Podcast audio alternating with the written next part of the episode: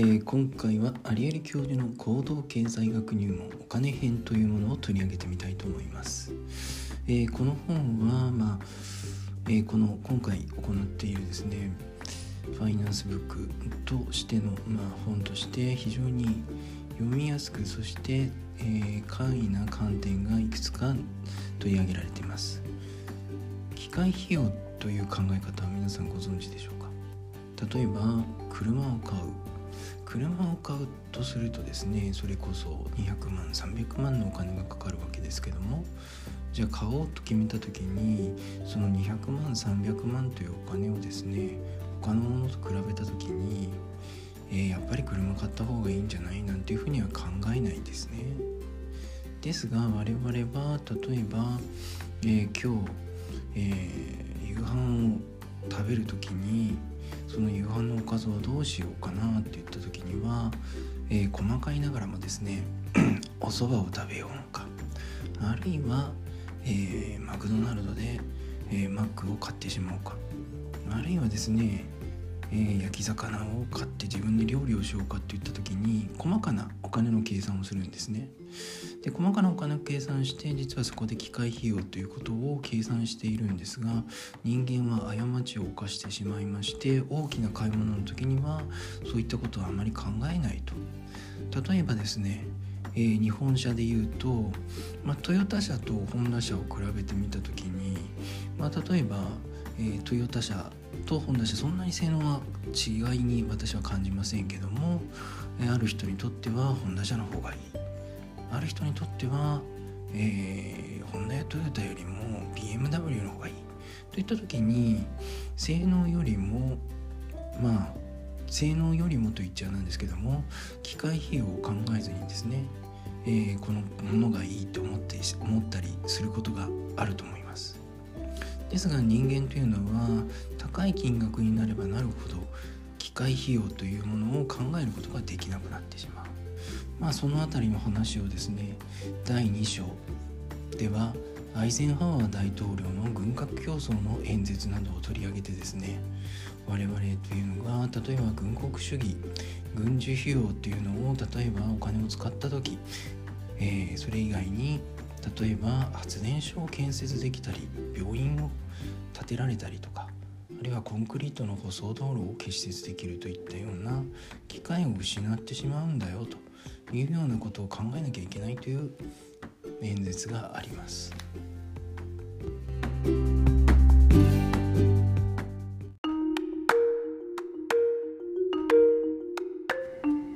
はい、えー、アリエ教授の行動経済学入門お金編の第2回です、えー、我々はですねキャッシュカードを使ったりとかあるいは電子マネーを使うと。いったことを、まあ、このコロナ禍で 行っているわけですけども実はこのお金を自分で出して見ていないっていう、まあ、自動引き落としのまあサービスなんですがこういったような自動引き落としのサービスというのは、えー、お金を払った痛みを感じないので、えー、どうなってくるかというと、まあ、必要以上に無駄な商品を買ったり購入してしまうというような、まあ、工夫というか、えー、そういったような、え仕掛けになってます。例えば Amazon などで、えー、Amazon がとにかく、えー、訴訟でですね、えー、大事にしたものがワンクリック技術だと言われています。まあ、クリックしてですねどんなにですね無駄な商品でも購入してしまうんですね。クリックしてしまえば、まあ、そういったような我々が痛みを避ける消費というのをやってしまっていることが広がっているのでそういったような痛みを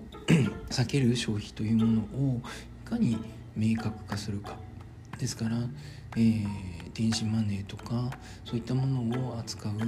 うんまあ、このアプリケーションにおいてはそういったような痛みを、えー、どう伝えていくのかっていうことが今後の課題ではないかなという指摘をしています。またですね、えー、っと面白い話がありまして、えー、自分を信頼するっていうような話で我々っていうのはですね自分の信頼してしまうがためにですねその基準がですねとにかく高くなってしまってでそこにこそ高い価値があるはずなんだっていうことで、まあ、愚かな決定をしてしまうんですね。例えば、えーうん、オイル交換に50ドル払ってそのオイル交換と50ドルに払うことにおいてですね実はえもっと安い25ドルでオイル交換ができる場合があったとする。それでもですねなんかオイル交換の50ドルっていうのを以前使っていればそのまま使ってしまう。あるいは、えー、ラテに4ドル払うっていうようなサービスがそこについていたとした時にオイル交換50ドル払ってですね。で一方でオイル交換25ドルに対して無料でコーヒーが飲めるっていうサービスがついていても、まあ、我々は自分が、えー、以前に下した決定が、えー、ラテ4ドルとオイル交換50ドルであればそれをずっとそのまま維持してしまう。これがいわゆる継続性っていうあるいは自分の判断が正しいっていうようなことで判断を変えないっていうことが起こってきます、まあ、心理学では、まあ、いわゆる確定バイアスっていうやつでバイアスなんですね。だけど我々はいちいちいろいろ判断をするっていうことをどうしてもしません。それはまあ前回お話ししました、えー、機械費用というような話ともつながってくることだと思っております。まあ、そんなところの罠に引っかからないようにえー、っと気をつけてですね、えー、まあ考えていかなきゃいけないよっていうのがこちらのアリエス教授の指摘です。今回はここまでにします。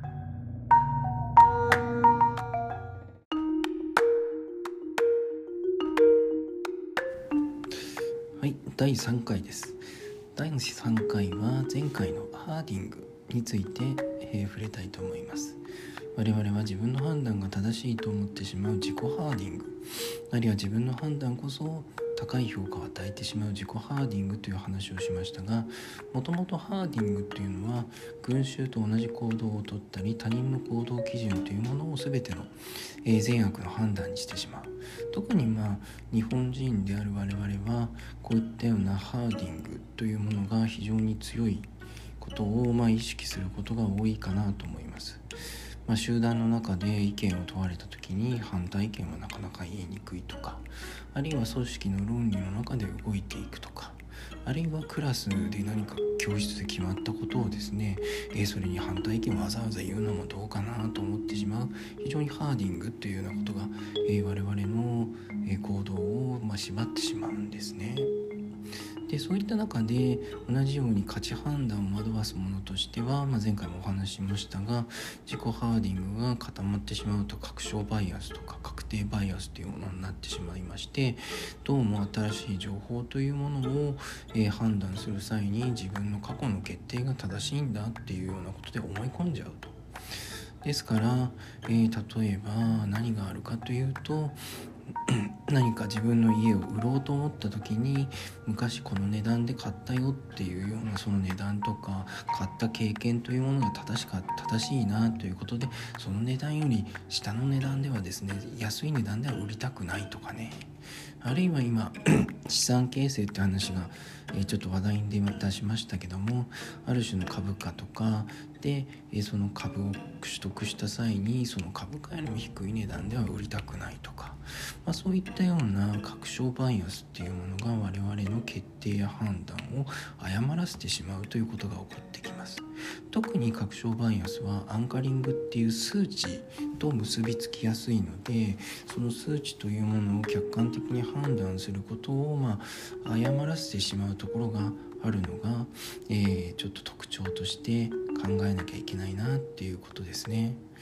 ですから、えー、皆さんも、えー、まあ、資産形成とか考えていく際に、えー、そのアンカリングや確証バイアスといったものにあまりですねとらわれずにですね客観的にこの数値どうなのかなと、えー、まあ、自分はこの10%の利益が上げられるんだったら10%の利益でもこれは、えー、売ってしまうんだとかね。土地にしても株にしてもそうなんですが。あるいは、えー、まあ、10%下がったんだったらもう、えー、これはもう手放してしまおうとか、まあ、そういったようなところと自分の思い込んでしまう数値というものとの違いというものを認識した方がいいんじゃないのかなということを、えー、この行動経済学は指摘しています。今回は以上になります。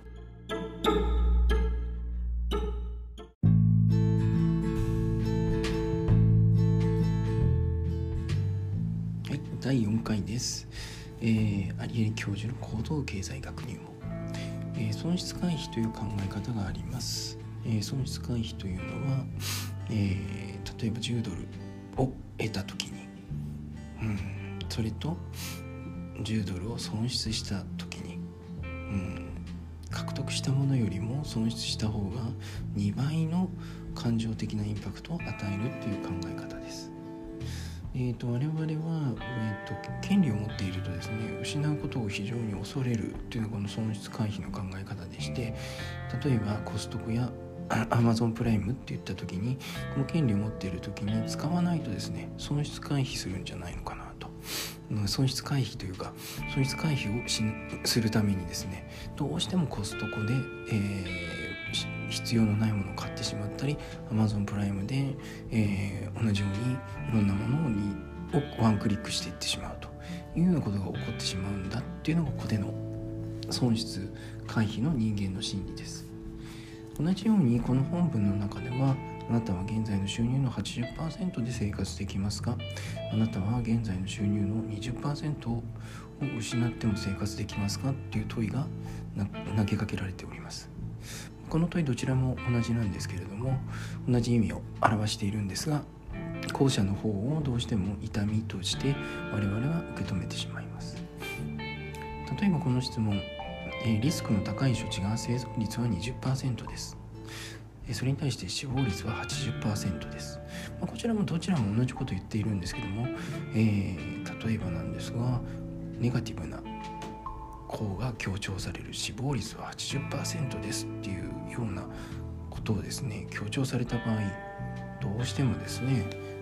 その処置をですね選ばないっていう人がどうしても出てきます。同じ、えー、事態を指していても言葉によってこのように、えー、我々のネガティブなイメージによって選択を誤らせてしまう。これが読者の、まあ、皆様の、えー、損失回避のジレンマということになってきますし私もこういったもので、えー、騙されてしまうわけです。えー、またですねこの損失回避っていう考え方をいくとですね何が出てくるかというとですね例えば、え、企業年金で拠出型で企業が、え、マッチング拠出という形で、え、上限のある掛け金を出してくれると言ってもですね同じように、え、人間はその損失回避の心理が働きますので、え、この損失を被るのは嫌だなと思ってですね、え、そのマッチングの掛け金の年金企業型の年金をに加入しないっていうようなことが起こったりしました。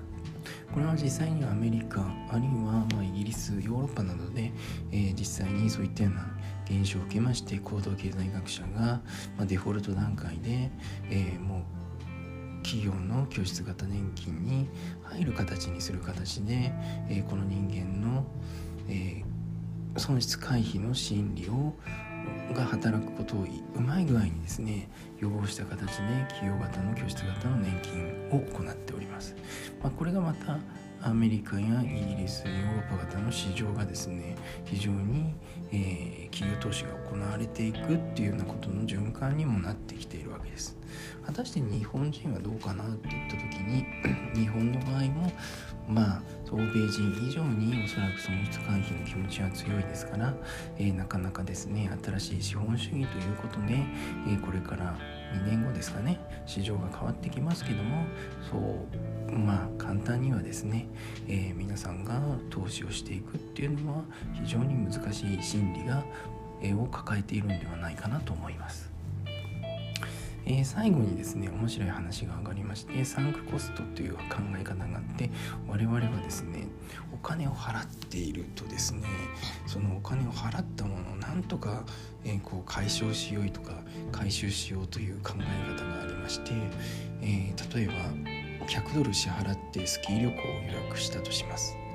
そして、え、さらにですねこの旅行よりもですねもっといい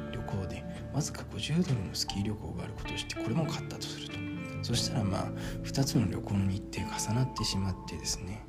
さらにどちらも返金が不可能だと。さて皆様だったらこの状況にあった時にどちらのスキー旅行を選びますか？っていう話がございまして人間はどうするかというと、うん、100ドルのですね、えー、旅行を選んでしまうんですね。たった50ドルでその100ドルの旅行よりも良い旅行があったとしても多くの方々は高く払ったものを選んでしまうと。これがサンクコストという考え方であって、えー、損失というものをですね切ることがなかなかできない。いわゆる損切りっていうふうに言いますが資産形成においては。その損切りができないというのね人間の心境を語っているんですね。まああのというわけで、えー、資産形成に関するようなお話も後半には書いてありまして非常に参考になる、えー、人間の心理っていうものが、えー、実際には合理的には判断できなくて、え経済的な物事の判断ではですね、え心理が左右しているんだっていうことを